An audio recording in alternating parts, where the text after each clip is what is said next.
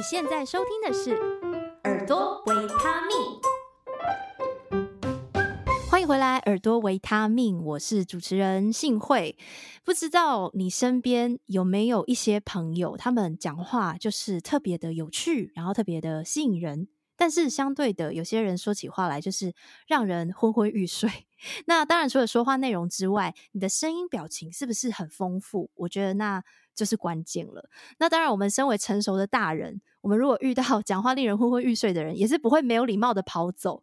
可是，如果当今天你的对象是小小孩的时候，他们可能就不会顾及你的面子。只要他们觉得啊，好无聊哦，没有什么有趣的，他们可能就会跑走喽。那如果在跟小小孩说故事的时候，到底该怎么样才可以一直吸引他们的注意呢？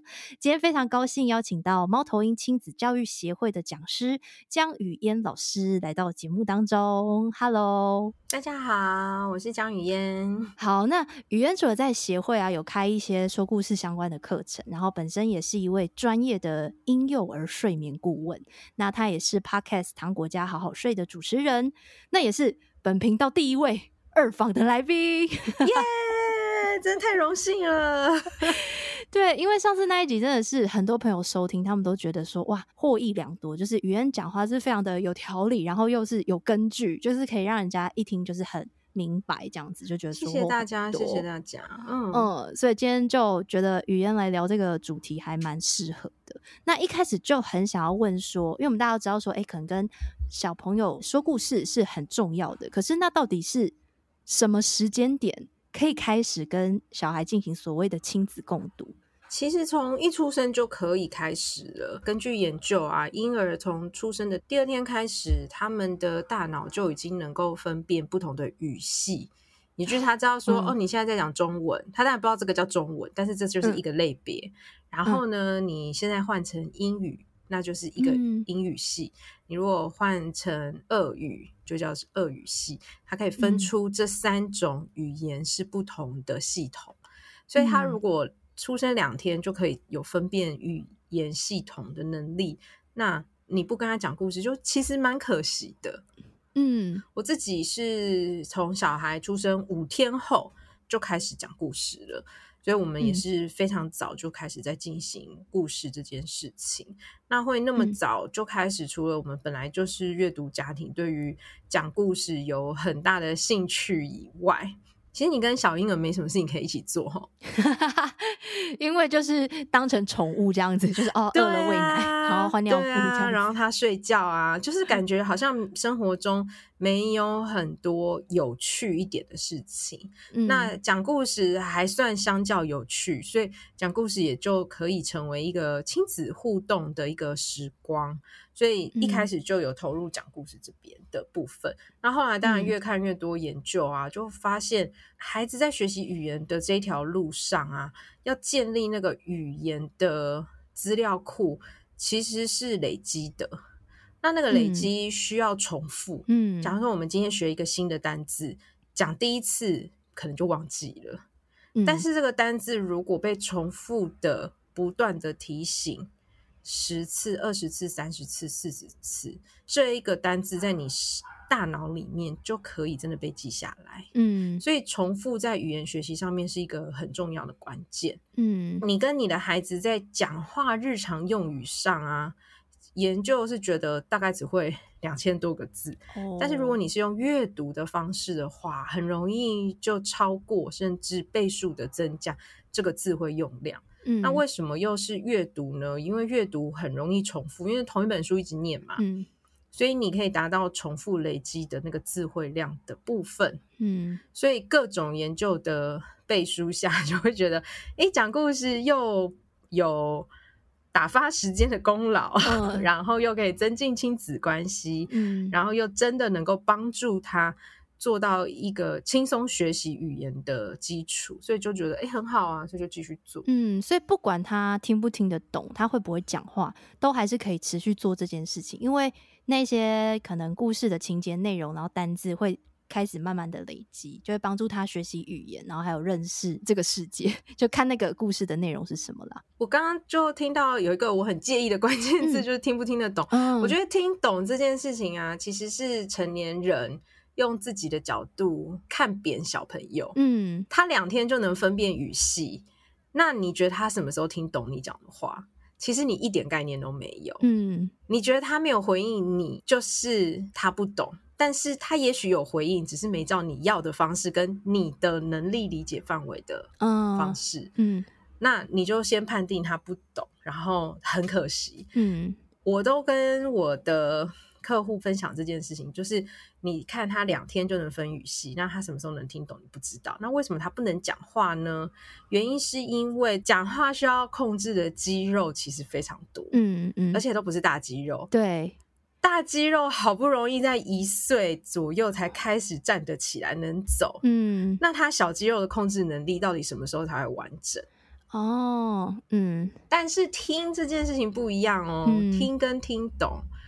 所以我就常常说，你不知道你的小孩什么时候听懂，得懂，嗯，但是你以为他听不懂就不想要认真好好讲话，嗯，其实对他来讲很可惜。嗯嗯嗯嗯嗯，这个观念我觉得可以再思考一下。嗯，所以听不听得懂，因为那个理解可能在他的脑子里面，我们不一定知道。那跟他会不会说是两件事，因为会不会说，就是因为像你说的，就是我们咬字大部分是就是舌头啊、口腔空间跟牙齿、嘴唇在控制，然后光是那个舌头的摆放位置，就有一些音会很接近，嗯，所以那个舌头的摆放位置差一点点，才会帮助你发出那个音。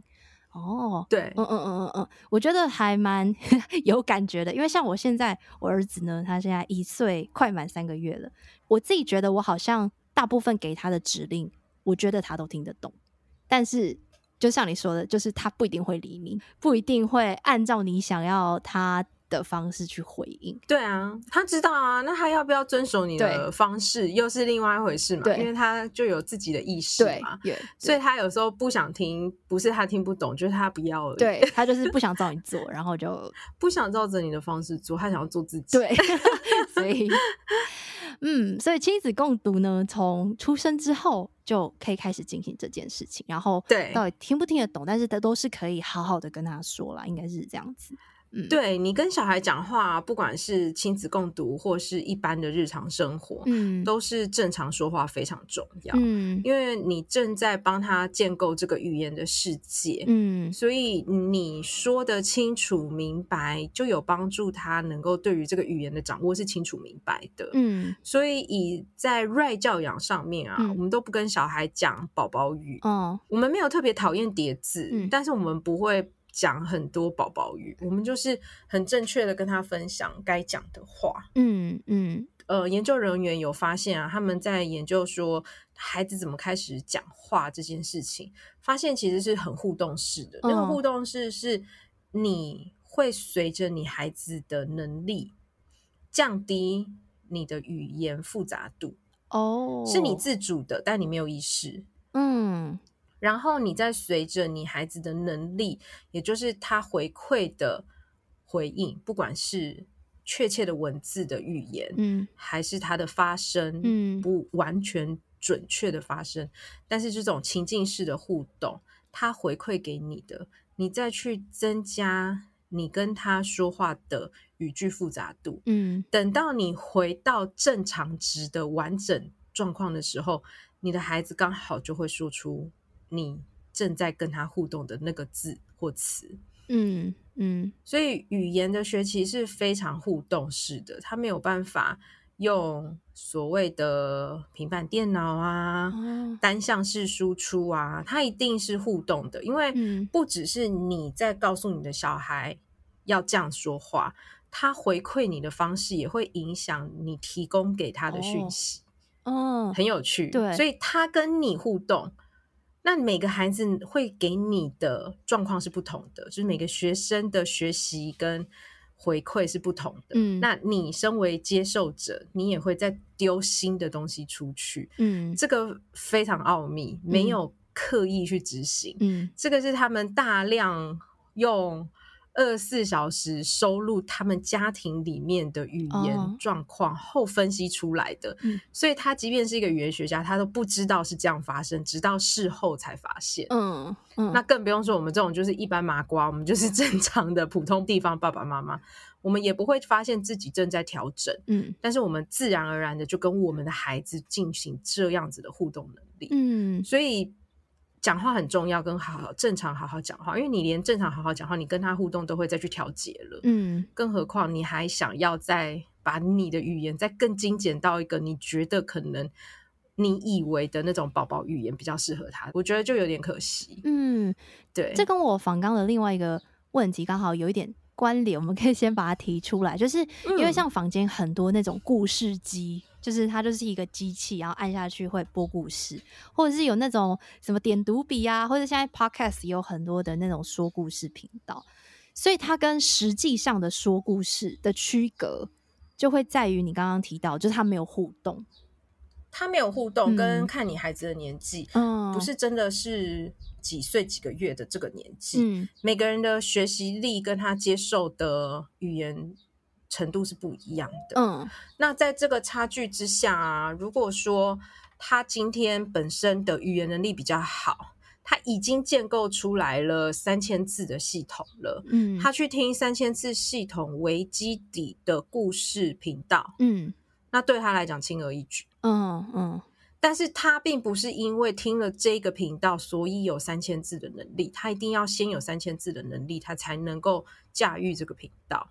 哦，oh, 那大家都会误会说、嗯、啊，他你看他听完这个故事，他可以朗诵啊，念给我听啊，讲给我听啊，表示他有学到。嗯，他的确有学到啊，但是他没有那个三千字同样的基底的时候，这个东西对他的 input 其实是很辛苦的。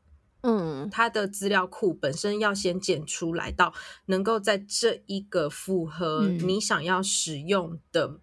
不管是用 Podcast 啊、点读笔啊，嗯，或是故事内容啊，通通是他已经有这个能力后，他才是真正的在吸收。哦，但是如果他还没有到那个能力的时候，嗯就没有用，就这个很简单理解，大家都搞错了。嗯、大家都说，哎，小孩学语言很快，对，是学语言很快，可是是互动式的。嗯，那你身为人，你也可以重新学一个语言。嗯，可是我现在如果立刻把你放到俄罗斯，嗯、你其实不会俄语。嗯，你站在那个广场上，十个人来跟你讲话，你一句都没有听懂。嗯，你一定要先有基本的。语言能力后，他们刚好也讲你会的那些智慧，你听得懂。嗯，你有办法边听边猜，边听边猜这样子的方式，哦、但是你不能资料库是零。哦嗯，对，所以那一些东西都可以用的同时，它并没有帮助他学习的更多。真正帮助他学习的更多是真人互动的结果。嗯，那真人互动的结果才能造成学习力这件事情，是科学家已经非常确切研究，而且十几二十年前就研究出来的。嗯，那大家误会说可以用这些新科技来增加学习力，这个是跟研究是不同的。嗯，也就是说完全没有研究背书。算是行销背书而已，所以 我不是说不能用哦。当你已经有那样子的智慧量跟那样的资料库的时候，嗯、当然是可以用啊。嗯嗯，所以说那种故事机啊，或是什么说故事频道，还是可以用，只是说它并不能取代你跟他说故事还有真人互动的这个过程，它就只是可以当成一个后面再加上来的东西。对、嗯、对，而且真的就是要看小孩的年纪。嗯嗯有些故事真的就是很复杂，他没办法理解啊，嗯、那就要等到他能理解的那个年纪，每个小孩又不一样嘛。嗯所以等到他可以的时候，他就会听得津津有味。嗯，他还不行的时候，放他也没反应。对啊，他也没反应啊，他还是会离开嘛。嗯，对，他还是去做他觉得有意义的事情。嗯，对。哦，这样子我觉得离得还蛮清楚的，就是他还是有一个先后顺序之分。好，嗯，那我们就回到跟孩子说故事这件事情，因为像两三岁以前，他们讲的句子可能就是会一些单字嘛，可能那个句子都还会不太是完整的。那在这个时候，我们就讲可能三岁以前好了，我们可以用怎么样子的方式跟孩子互动？就是在说故事的时候，我觉得其实应该要分是一岁半以下，几乎没有很多的语言能力，一岁半之后开始讲单字、叠字。然后词简单的词，然后两岁以后可以有简单的句子。我觉得大概看起来差不多会是这切这三个阶段。嗯嗯，那在一岁半以前，就是还不会有真切明显的语言之前，嗯。就是刚刚说那种很简单、很重复性的，嗯，那很多人就会推荐你说，你可以跟孩子看一本书的时候，跟他问答，你看到什么，然后你自己再回答。哦，那这个方式是全错的。嗯，为什么是全错呢？因为刚刚就说他们需要的是重复语句的练习，去堆叠出，嗯，对，输入概念。那除非你把你的问答全部都写下来。你保证你的输出是一模一样的，才能建构出这一个真正有意义的重复输入的 database。嗯，那你要这么辛苦干嘛？你为什么不能照书念？嗯，作家已经写好字了，这本书打开就有这么简单没意义的字，你就把它念出来。嗯，打开这页，他写球，那你就念球。嗯，你也不用指它，因为整个画面也就真的最重要就是那一颗球。如果他真的有照。婴幼儿的需求不是小孩看哦，嗯、是这本书的绘者他理解婴幼儿的状态，他真的画得很好，嗯，孩子不会失焦。如果你还需要去指出来那颗球，你的孩子才有办法聚焦。其实这本书是失败的，嗯，因为绘本是这样子，图一半字一半。他如果没有办法用图片正确的导向你想要看的，他希望你看的。那这本书就是失败，就这么简单，不是我要批评他，这、嗯、这就是事实。所以你如果要这么用力的去指，他才能懂，那这本书就不要用，嗯，你就换书。你应该是打开来，你看得很清楚，你孩子也看得很清楚，然后那个字就把它念出来，嗯，然后就下一页就再把它念出来，嗯，你每次拿起来这本书，你念一百遍不会有任何的差异，嗯，重复输入。嗯，那这本书就成功了。嗯，所以根本不是问答，你根本不用创造很复杂的对话。嗯嗯，你也不用很声光音效，嗯，因为这个绘本如果好的话，它的图片会完全吸引他注意力。嗯，而他能够接受的智慧量也不多，所以你刚刚好这样念，刚刚好这样看，他就会注意了。如果你要花很多力气的话，那表示这本书也不适合他。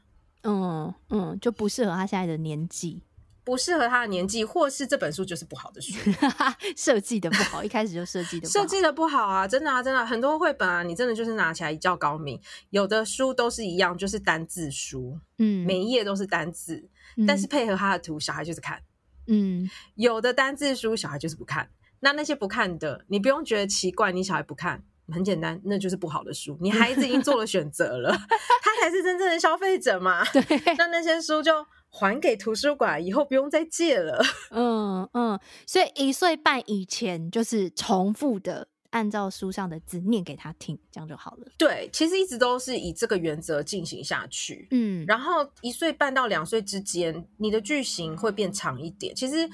一岁半以内也有句型长一点，像是棕色的熊，棕色的熊，它是一个句子一个句子，但是它重复度很高。对，它的重复度是在于它的问题跟回答。嗯，你在看什么？跟我看到。嗯，那这个一个问句一个回答的起点，就是帮助他理解说，哎，我问问题是这样。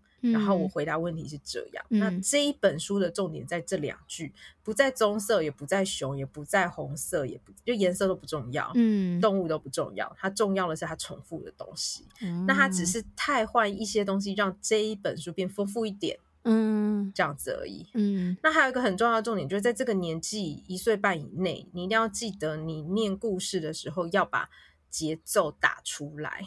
节奏打出来，你要有节奏的东西，小宝宝很喜欢。嗯，你说像打拍子这样子吗？就是打拍子，嗯，就是这样打。嗯，你所有能够讲的故事，一定要能够打拍子。嗯，白雪公主打不出拍子，你就丢掉吧。嗯，因为就不适合她这个年纪。有剧情的都打不出拍子来，他们这个年纪最适当的就是能打得出拍子的。那那个打拍子的方式会很吸引他们的注意力。嗯，对，所以像。棕色的熊，我不会像是国语文竞赛的方式朗读，嗯，我就是真的就是棕色的熊，棕色的熊，你在看什么？嗯，我就这样子，就很节奏性的，嗯嗯嗯，然后小孩就会看你。他们听到那个节奏感，他们就会停住了。嗯，很有趣，因为有两种场合，嗯，有一种场合是专门去讲故事给小孩听的，嗯、那那个很简单，就从头到尾都是节奏故事，节奏故事这样。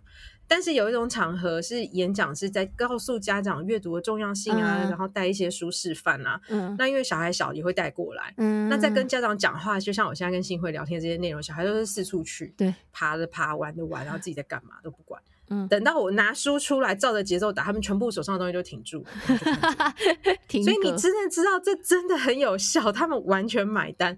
那现场的家长看到就说：“ 吓到，真的超有效的。”对。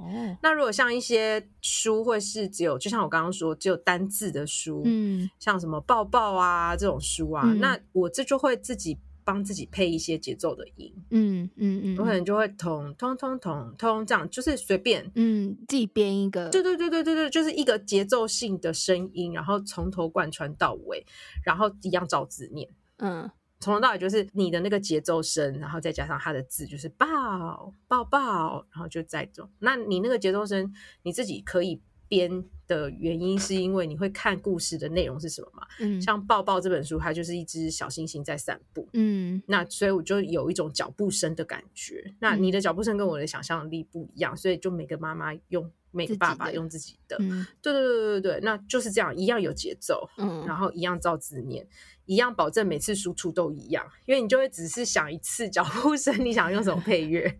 对啊，之后就照念。对啊，之后就照念啊。所以一岁半以内。都是这种非常无聊的书，嗯，那一岁半之后呢，少一点点无聊，但是也还是对于成年人来讲有点无聊，嗯，就是他可能故事的情节很对你来讲很呆，嗯嗯嗯，然后就这样结束了，嗯，那是孩子也是很喜欢，嗯。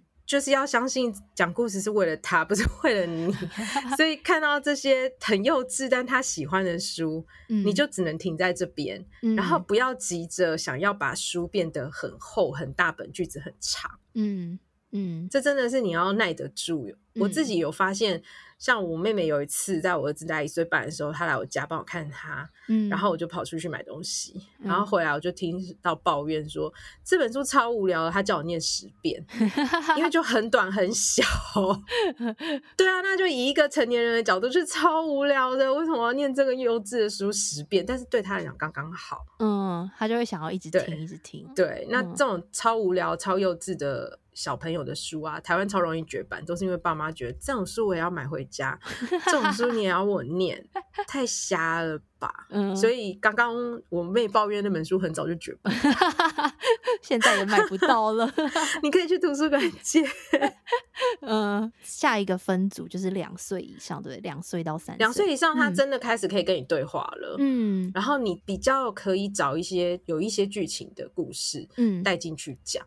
嗯，那这个对他来讲，因为他生活经验也丰富了，你们可能会有出去的一些故事在你们的生活当中出现。嗯，已经不再是很简单，就是换换尿布，然后等一下又要去睡，就是那种很片段式的生活。嗯，那这其实真的，他能够看的书跟他的生活也是差不多相关。当他开始有一个流年式的在进展他的生活的时候，他也比较有机会跟剧情有相关。嗯嗯嗯嗯嗯嗯，对，那就这样子再进来一些比较简单的。故事书，嗯，像是星期一早上，它也是有重复哦。它就是星期一早上，国王、皇后、小王子，然后来他家，可是我不在。那小王子说：“既然这样，只好明天再来。”星期二早上，国王、皇后、小王子、骑士来找我，所以他重复，然后多一个新的人，哦，然后来找我都一样嘛。可是我不在家，又重复。小王子说：“那只好星期三再来。”所以他重复的有哦，然后带新的也有新的，就是每一天多一个新的角色，嗯、每一天带入一个星期几。嗯，对，所以他有重复的，但他也有新增的。嗯，那就这样子把一个礼拜七天的故事讲完。嗯。那这种有剧情，而且它的画面你会知道说他不在家，他在干嘛？嗯，他去哪里你会看得到。但是那个是图画书的图片的功能，哦、那文字就没有。嗯，那这个就我说的嘛，好的绘本就是这样。嗯，你不用解释那么多。嗯，他的图自己跟小孩可以分享说他在干嘛。嗯、那你照书念。可以。那你要跳开不照书念的时候，你也可以问他说：“那他在干嘛？”嗯，那他就会说他在坐车，嗯，然后他在路上，就是他会看到那个图去做，嗯，那这时候他能够回答你的时候，有他一定的能力的语言能力、跟认知能力、跟生活经验能力，他才知道说，哎，这个是在车上，这个其实你也不用一定要帮他回答，他如果还回答不出来，那就算了，你就照书念，嗯，我觉得不要急着教育他，是一个我们很容易犯的错误，嗯。他有了那个生活经验之后，他去看，然后他自己发现那个喜悦，我们要留给他，嗯，而不是每天都在帮他破题，就说这个就是公车上，这个就是马路边，这个就是杂货店。他的生命有这些东西之后，他看这些图，他很有感觉，他说出来，然后你也可以跟他享受那个他说出来的那个喜悦感。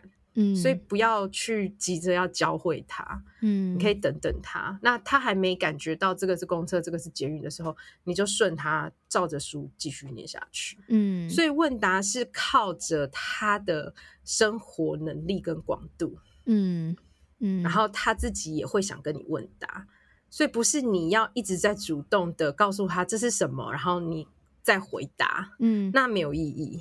嗯，对，互动式是这样，对啊，所以这种讲下来，好像还是要陪他多去增加他的生活经验啊，就是可能要带他去一些地方走一走啊之类的，好像是这样子。是的，同时也不是，其实现在有一种很焦虑的感觉，就是你好像要帮他建造很大量的生活经验，但这其实对小孩来讲是一个很大的负担。嗯，他年纪这么小的时候啊。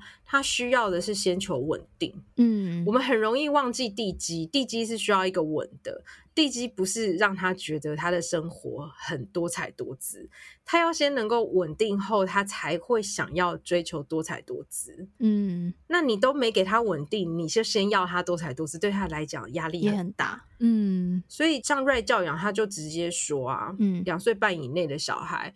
其实最好的生活环境就是家里。哦，嗯，家里跟有一个固定去玩耍的地方，嗯、可能公园之类的。对，而且是固定哦，嗯、他都没有说你要踩点十个公园在一年之内让他多元发展。嗯，他需要很确切知道说他喜欢的东西，他想要看到那棵树，他想要去捡那个石头会在哪些地方。这种稳定性带给他的安全感，嗯，跟他的世界他可以掌控的这种能力是很棒的。嗯，当然你带你小孩去探索一些新的东西，你会觉得他眼睛亮起来的这种刺激的确是好的，但是过多是惊吓。嗯哦嗯，所以你应该是确切的有提供他那个稳定值，嗯，两岁半以内的那个稳定值，他知道说啊，今天我起来，我们在家里就是这个环境，嗯，然后这些空间，嗯，我想要的东西在这里。那如果我们今天出门，原则上是在一个熟悉的环境里，我可以预期我可以在那边做什么。那有时候我们可以去探险，也不错，嗯，嗯，那这些都是一步一步慢慢来的。可是你如果加了很多，假如说哦，我们每天都有不同的课程，也很固定哦。我星期一上音乐课，星期二上阅读课，星期三上体能课，也是很固定啊。但其实压力很大哦，所以这个真的还是我们大人想象的，对不对？就是你想象的，你想象的不是他需要小孩。很多家长还会误会说，因为他想要让小孩有丰富性，所以他带着孩子去尝试。嗯，他就觉得说，我的小孩没办法，那他是不是高敏感特质？其实不是，他真的就只是一个 正常孩子，他需要的是 温和一点的生活环境。嗯，对。你现在锁定的是耳朵维他命。如果你喜欢这样的节目内容，请在 Apple Podcast 留下五星好评，并且分享给你有需要的亲朋好友，或者以实际的行动支持。点选节目资讯栏的赞助连结，请我喝杯咖啡，让我们一起创作更多好听的节目。我原本的题目有一个是说，像如果遇到啊。跟小小孩说故事，他们可能听到一半就跑走，那要怎么样吸引他的注意？但是我觉得这就会有，你刚刚其实有回应到，有可能是这个故事还不适合他，对，或者是就算那个故事别人很买单，嗯，但你的小孩不喜欢哦，也是，就像有的歌你喜欢唱，嗯、他不喜欢唱啊，嗯，没共鸣嘛，嗯，那你何苦嘞？嗯嗯嗯，为何不换歌？嗯，所以就是。多挑其他的来念给他听试试看。这样，我自己觉得兴趣是这样培养，嗯、兴趣就是当你有想做的时候可以做，嗯，不想做的时候随时可以丢，嗯，就会变成是兴趣。嗯，如果今天有人说来吧，我们来唱歌吧，幸会，然后你就说好啊。然后唱两首，你就说啊，好，我今天差不多了。他说不行，我每天都要唱满四十分钟。我觉得你可能对于唱歌的兴趣就会被抹杀了一些。嗯，但是如果他说我们来唱歌吧，你唱了两首，他就说你就说哦好，今天想就这样就好。他就说好啊，那我们去做别的事，那你就去做别的事。然后隔天他再说，那我们来唱歌吧，你会觉得说哦这么轻松有趣，那我就来唱。也许你今天想唱三首歌，或者是更。奇妙，你今天只想唱一首歌，但他也没差，就是这个长度没有被规定，嗯，没有今天一定要做多久，嗯，因为这个真的没差哎、欸。你看书不用有阅读进度吧？嗯、这不过就是一个家庭娱乐享受时间，嗯，那你今天想看多久就看多久，想。做多久就做多久，那你的主角是这个孩子，嗯，所以应该是以他为主。他今天看，就算他很喜欢这本书哦，平常都可以看完，他还是看三遍哦，嗯。但他今天看一半就不想看了，那然后呢？嗯，没差啊，没差啊，嗯、就放掉嘛，嗯、也不会影响他，他不会生病感冒嘛，嗯，那就这样嘛，就去吧。像我自己的小孩，他现在中班了嘛，他四岁半了，嗯、他看书还会有一个方式是。即便他都没看过哦，从学校拿新书回来叫我讲，我讲两页之后，他就迅速翻四页。嗯嗯，对，有时候他们会往后翻，对，他们会想要翻，嗯，那就翻。那他现在是非常有意思，翻，他也不是只是在享受那个翻书的过程而已，他是真的就是他这四页他不要。他要你就讲下面的，嗯、你一开始会觉得说，我前面都中间都没看到，我怎么知道在后面在干嘛？但是想想这关我屁事，反正 我就是来念书的朗读员。嗯、然后你就放下这个想法之后，你就继续念给他听。嗯，那你就把这个故事还是照样念完。那中间的四页就随便。然后因为通常他喜欢的故事跟故事写的好的，他会再叫你念一次。嗯，那也许不知道哪几次他就会把整个故事都听完了。嗯，但是没听完又怎么样？也没关系啊，也就是只有一本书或者是好几本书，他都听的中间一段那边一段。但是对他的人生也说真的，你说会造成什么负面影响，我是很难想象，所以 我都觉得要把看书这件事情当成非常轻松的事，嗯，没有目标哦，就是越没有目标，你们两个越享受其中，你的孩子对于书的兴趣就会一直是快乐的。就像我们今天不会有人说，你脸书一定要滑十下，你今天才叫做成功。嗯，没有吧？你想滑就滑，不想滑就不想滑。IG 也是一样，你限动也是一样，你随时可以结束，随时可以重新开始，你随时可以把这个人取消掉，随时就可以把他拉回来。嗯，所以这粘着度很高。嗯，你希望你的孩子跟书是这样子的关系，你就要帮他做到这点。嗯，所以没有什么叫做我再一定要把他拉回来，拉回来是因为我们在外面。办活动，我们有压力，我们有 成为承办商的压力。主办单位在看你能力好不好，嗯、你才要真的把他们拉回来。但是在家里你没有关系啊，嗯，你在家里做的是一个有趣的事，你就要把它想象，嗯、你就是那个线动，他现在取消你了，嗯，那请就去吧。嗯、这个这个比喻还蛮好的。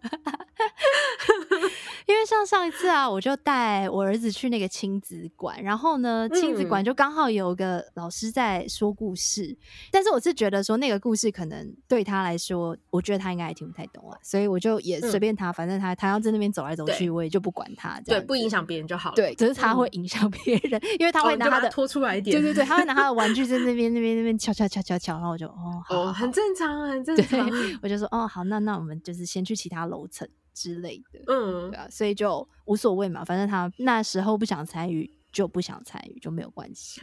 嗯，对，其实这个也会让你会发现啊，嗯、你带你的孩子去参加一些活动，我相信就算我今天跟你说两岁半以年都在家里，嗯、你还是偶尔会觉得说，我好想带他去参加这个、哦，因为我看别人参加好像对小孩很棒。嗯，你真的去参加之后，你再回来问你自己，对你小孩真的棒吗？而且要真心诚意的。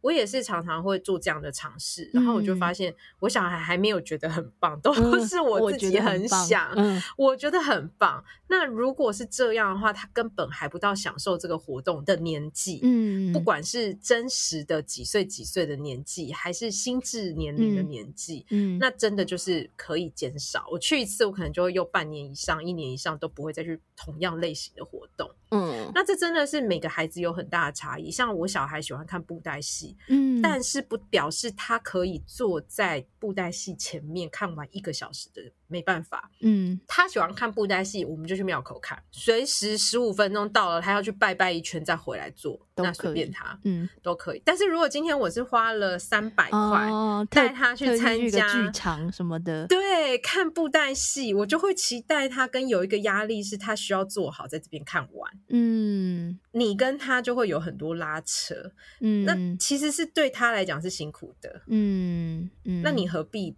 花了钱去造成你跟他的困扰？嗯，那那些困扰其实是对于你们的关系是稍微扣分的，嗯，不会说就不行哦，不会说你们两个就会没有关系啊，关系会被打坏，没有这么可怕。但是你那时候你辛苦，他也一定辛苦，所以关系那时候不是在加分，没有在增加爱的感觉。嗯，对。嗯、那你常常就是会去思考这个，而且是真的是看他的状况，而不是看说，哎，别的小孩几岁可以做这件事，这不重要，重要是你自己这一个独立性的孩子他适不适合。嗯、那你们想要做什么样的尝试的时候，你的弹性在哪里？或者是说，我就是觉得三百块没关系啊，他就在剧场里面奔跑，但是他没有跑到台前，他也没有吵到任何人，我也觉得我很松。我很自在，嗯，那也可以去参加啊，嗯，但我的选择就是，我觉得他超适合庙口，就这样而已。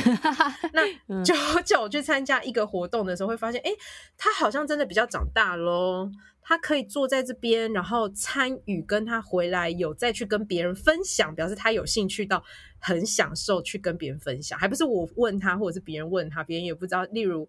他隔天去上学，跟老师说他们去做了什么，嗯，然后或者是他跑去他阿公阿妈家，跟阿公阿妈说我们带他去做了什么，这些都不是我主动分享，或者是我坐在旁边 cue 他说，来，你跟他们说我们昨天去哪里，都不是嘛，就是他主动式的，你就会知道说，哎，这一个活动现在对他刚刚好有兴趣，跟你跟他在那个活动现场，你也不用就是说服他说，走走走，我们去看那个东西，我们去压他一下，哇，老师说的那个很棒了，你都不用，你就是。嗯坐在后面很 成功，很放松，嗯，然后他真心的参与那个活动是他可以自己的，嗯，真的在带小孩这四年半啊，很有感觉那个年纪差别，嗯，就是太小，真的像是你在参加活动，嗯嗯嗯嗯。嗯，你很累，你要不断的说服他加入，嗯，然后长大之后是他有兴趣，你不一定是真的问他，然后他说他有兴趣，你才去报名，也有可能是你先决定帮他报名，但是到了那个现场，你就可以看得出来。他可以自己一个人完全参与，然后你完全不用说服，就是我就跟我先生坐在后面，嗯，然后我们甚至很混的，连照相努力都不愿意，就觉得 哇，他参加好开心哦，我们在这边喝个咖啡，对啊，那那个就真的好适合他哦，嗯，所以有时候放松一点，教养的焦虑感很重要，就是你不要觉得大家都在追很多活动的时候，你也得这样子去丰富他，嗯，反而你跟他的那个轻松指数啊会。增强很多，嗯，像一岁半的，我绝对是带完全重复，没几乎没有剧情，然后记得要讲出节奏来的故事，嗯，不是故事啊的文字，嗯，带进去，嗯，然后你也要知道孩子的专注力没有办法持续非常久，嗯，所以你在故事跟故事中间，你会带一些活动，哦，嗯，让他们动一动，嗯，那。活动不管在几岁都很重要，嗯，就是这也是研究的，所有的专注力来自于活力后，才有办法延长你的专注度。哦，所以国外很多学校的下课时间都是十五分钟以上，嗯，就是为了在下课的时候让孩子充分的活动。嗯，活动够了才有办法回到教室专注。嗯，那讲故事也是一样嘛，因为听故事毕竟是用脑，嗯，所以你需要让他肢体有活动到之后，才有办法再回到专注。嗯，那你在活动现场，在讲故事的现场，你也是要这样穿插，不管是哪一个年龄层。嗯，我有在小小学当阅读课的老师，那就是一堂正课四十分钟。我从他们小学一年级一路带到现在，他们四年级了。一年级真的大概就是十五二十分钟会停下来，依照故事的情节去创造一些游戏。嗯，那个游戏就一定是让他们肢体可以活动的，玩一下再回到故事里面。哦，然后到现在四年级了，可以不用这样子了。嗯，但是在故事跟故事的情境过程当中，就变成是。就是问答。你停下来问他们一些问题，让他们想一下。那那个不是很难的，可能有时候就只是你觉得这个主角他等一下左转还是右转，嗯，那这些都只是在重新拉回注意力，跟他继续在这个故事里面而已，不是为了要考倒他，嗯，也不是为了测验他的理解能力。嗯，他有兴趣这个故事，他就会跟着你走。你只要给一些机会，让他不会晃神。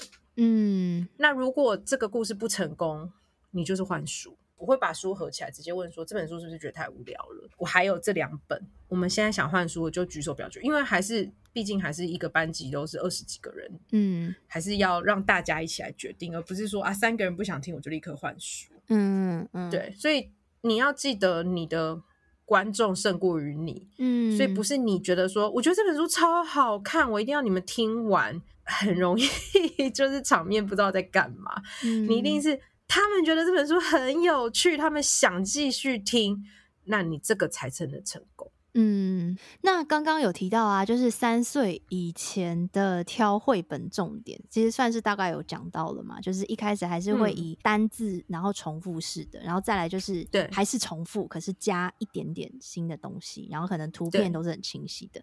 那我们就继续往下延伸，好，那如果三到六岁的挑绘本的重点，应该要注意些什么呢？三到六岁的小孩能够选自己想看跟不想看的书，嗯，那你当然可以去以一些大师的方向去选，假如说我把 Eric Carle 的全集都收集起来，嗯，那好的作家他一定是随着小孩的年纪去成长的。嗯，棕色熊适合零岁以下，嗯，但是像他好饿好饿的毛毛虫，因为开始有剧情，嗯，可能就是一两岁以后才会再讲，嗯，所以他的故事是有跟着年纪走上去的，嗯，他的剧情跟复杂度他会越来越你可以用作者去筛选，嗯，你也可以用译者翻译的人去筛选，哦，因为有些，嗯，嗯，有些是真的大。师级的绘本老师在翻译的，像是林真美老师啊、嗯、柯倩华老师啊、宋佩老师啊，他们愿意翻的书都没有不好的。嗯，他们会先选过，就是他们觉得 OK，他们才会接，才会翻。哦，对啊，这个这个林真美老师有非常多绝版书哦，就是大家都觉得超无聊的，但是都是超好的书。嗯，对，所以你如果去图书馆啊，你甚至可以收集就林真美老师的书，嗯，因为图书馆才没有绝版的问题。嗯嗯。那林真美老师的书很适合你小孩现在这个年纪。哦，好，对，尤其是绝版了的，借得到后你发现你买不到的，啊嗯，那个一定是刚好你小孩现在的年纪，哦，因为我们就是对于幼童书、幼幼书很没兴趣跟很没耐心。嗯，好，我去二手书店。搜一下，因为我也会在二手书上面找。对，二手书店也可以找找看。对，对啊。哦，但是可能也不一定买得到。我真的觉得图书馆会比较有机会。嗯，所以三到六岁就是可以让他们自己选。那他们自己选的方式，你可以帮他挑书，然后你也可以让他自己选，因为他不一定会选真的很适合的。嗯、所谓的适合，就是他的故事内容配合他的图画，是真的是适合好看的。嗯，那个好看，其实我觉得台湾没有很好的美感教育。台湾自己创作的绘本的图片，嗯，有的都太制式了，就比较喜欢 Q 版可爱的图形，嗯，但是这个对于小孩的美感其实没有特别的帮助，嗯。但是国外的绘本风格多，然后跟用色大胆，嗯，然后跟呈现的。美学的样貌多元，嗯，那个对于孩子在于吸收的这件事情上面，我觉得才比较有能力，嗯，那不是说小孩看了很多国外的绘本，他就会都选这种优质的绘本哦，嗯，他们还是可以立刻掉入他们觉得那种罐头书很好看的样子，嗯，所以你自己也要去多增加，嗯，怎么挑书的能力。真的是上老师的课，嗯，就是房间有一些绘本老师，就像我刚刚说的这些老师，他们如果开课的话，你去听去看，像宋佩老师，他对于美学上面他的研究是真的是非常深，嗯，他本来就是美术相关科系的，哦，那他就告诉你说，为什么这个图是好的，他的课都是以美学出发的，那你就会知道说你怎么挑图，嗯。那像林正美老师跟猫头鹰协会的院方老师，他们比较专注的是文字。那不是他们不会看图，他们也会，但是他们是文字力出发的看法。嗯，那就是你去听他们跟你介绍，他们也会介绍图啊。但是他们整体的这样介绍之后，你才能真的抓到说渐渐把你原本觉得那些比较 Q 版的，好像比较适合小孩去看的这个观念慢慢洗掉。嗯，那这个真的是你自己也要大量的阅读跟接触图画书，嗯，才会知道。嗯嗯，你才有办法去分辨说，哎、欸，这个图真的很不错，哎，嗯嗯，对，嗯，所以还是要进修一下啦，嗯、有点可惜，没办法速成。一定是的，我觉得任何事情都是这样，就是真的是没办法速成，你要慢慢的就是累积，然后培养，多看多学多听这样子。对，那你觉得绘本的数量，呃，就是怎么讲？应该是说它会有一个数量的建议吗？需不需要有？对对对对对，就是。因为像你说的，有时候是我们觉得无聊，有时候是我们觉得，哎、欸，这样会不会太少？可是会不会其实其实这样就够了？其实可能三本就够了之类的。够不够就看你的小孩啊。他如果跟你说他觉得没书可以看，嗯、我觉得真的就是用图书馆。嗯，因为你不会知道哪一本书是最适合他的前提之下，你先去借。嗯，我以前比较少用图书馆，是因为我们。的书原则上蛮多，嗯，但是也会看到一些新书，也会看到一些推荐，然后就会想说，哎、嗯欸，我好奇这本书它适不适合哦。我真的就是用图书馆，嗯，就借回来看他有没有兴趣这样子。嗯，对对，我会直接买二手书的啊，通常都是在我在国外的时候哦，嗯，因为就是这个原文书这个价格不买就是再也不会买到哦。对、呃，就是有就先买起来再说这样子。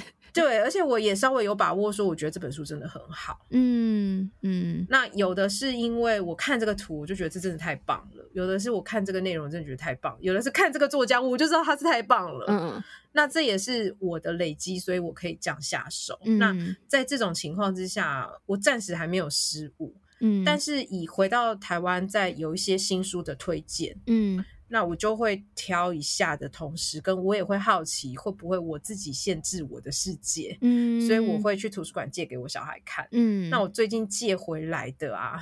说真的，他真的都没兴趣，我就觉得说，嗯，还好 当初没有买的，对啊，所以我就顺顺的就又再还给图书馆，嗯嗯嗯，就无悬念，我也就不会再不可能会去买了，嗯，对啊，所以用借的是一个蛮好方式。今天非常感谢语嫣的分享，我觉得讲的都还蛮仔细的，就是从什么时候开始共读啊，然后要用什么样的方式去讲，然后还有绘本大概怎么挑会比较合适，我觉得都非常的 受用啦。嗯、我自己是觉得获益良多。那最后呢，让雨嫣跟他宣传一下，因为像我自己就是有 follow 糖果家好好睡的 IG，其实我觉得那边的宝藏很多诶、欸，就是你每次 po 那个情绪教育的那个，我一定都会看。你写的其实都蛮长的，可是我就是一定会点开来把它看完，因为我就觉得说可以去获取一些。好像跟小孩相处的方法，我觉得很多就是像你刚刚说的，有时候是我们觉得好像会不会这样比较好，嗯、或者是我们的焦虑，或者我们觉得应该要这样做，可是那有可能不一定是最适合他，或是大家都这样做也不一定就是最对或最好的。我觉得就提供了一个弹性，就是说我们可以调整自己，然后也观察孩子，找到一个彼此可以平衡的方式。应该是怎么说？嗯、比较属于你自己跟你自己孩子独特的方法。对，那我的分享也不是说、嗯、啊，你们都来照我的模板，嗯嗯，也没有，嗯、因为我也会随着我的孩子长大改变互动方式，然后去调整。然后还有我今天的心境，我发生了什么事情，嗯，我忙不忙，我累不累，我想不想。你也会分享蛮多冲突的，其实就是你们有冲突的时候。其实情绪教育都是冲突的时候，也是哈。如果情绪没有很浓烈，啊、我们根本不会意识到这件事情。对啊，对，呃、所以。呃，我是觉得我的方法很很简单，我就是尽量提醒自己说，这个孩子不是我，那他有他独立的想法，嗯，我当然希望他听话，因为这样事情就会做得很顺，嗯，但当他不听话的时候，我反而会就是停下来再思考一下，就是如果我是他的角色，难道我就这么听话吗？我自己本身就不是听话的人，嗯，那我就容易站在他的角度去思考，并不代表我觉得。很舒服被忤逆的那种感觉，嗯、或是我觉得他不听话，我很满足，嗯，都没有这种感觉，我都还是一样跟大家觉得一样，就是好烦哦，好烦哦，就这样 又来了，又来了，到底什么时候可以结束啊？都是一样的想法，只是你想完那个，你有办法退步，然后找到你们两个比较舒适的方式，嗯，那我觉得这个是我自己也是一直不断的在寻找的。那我会跟大家分享我的。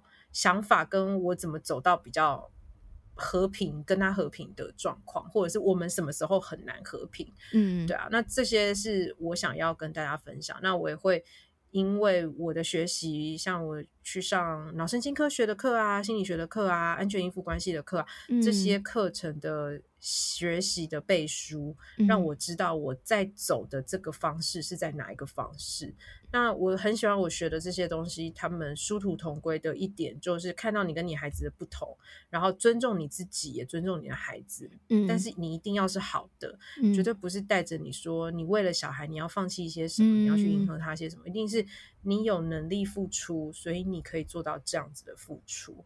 那同时也会。在意你跟你孩子跟别人家是不一样的这件事，嗯、所以没有公版，没有说你们一定要这样子哦，嗯、就希望大家找到的是自己的方法。嗯，因为像语言其实也会开一些刚刚提到那种安全衣服的课，那你都是会把讯息公布在 IG、脸书跟 IG 上面，是我主要。大部分最认真更新的，嗯，然后我的 podcast《糖果家好好睡》，原则上是期待每周都有周更啦。我们刚才讨论到，对啊，要一直更新很累很累，很 对，要很很累很累，所以有时候就会突然就说我想放个假，嗯，所以最认真的。真的是 Facebook 跟 IG，或者是最明确的分享。嗯、对，好，那 FB 跟 IG 呢，我都会把连接放在资讯栏。大家如果对刚刚语嫣分享的内容有兴趣的话，都可以去追踪。然后糖果家好好睡，呃，也还不错。其实也有很多一些刚刚可能是教养的一些观念的分享，然后也有一些些访谈，有时候会找一些来宾去做分享，嗯、所以大家都可以。持续的关注，好，今天再次谢谢雨嫣，谢谢大家，谢谢幸会，好，那我们就下集再见喽，拜拜，拜拜。再次感谢你收听到节目的最后，如果对于节目内容有任何心得想法，非常期待听到你的回馈，欢迎在 FB 或 IG 找到我一起聊聊，相关链接都放在资讯栏喽，赶快点过去看看吧，请持续锁定耳朵维他命。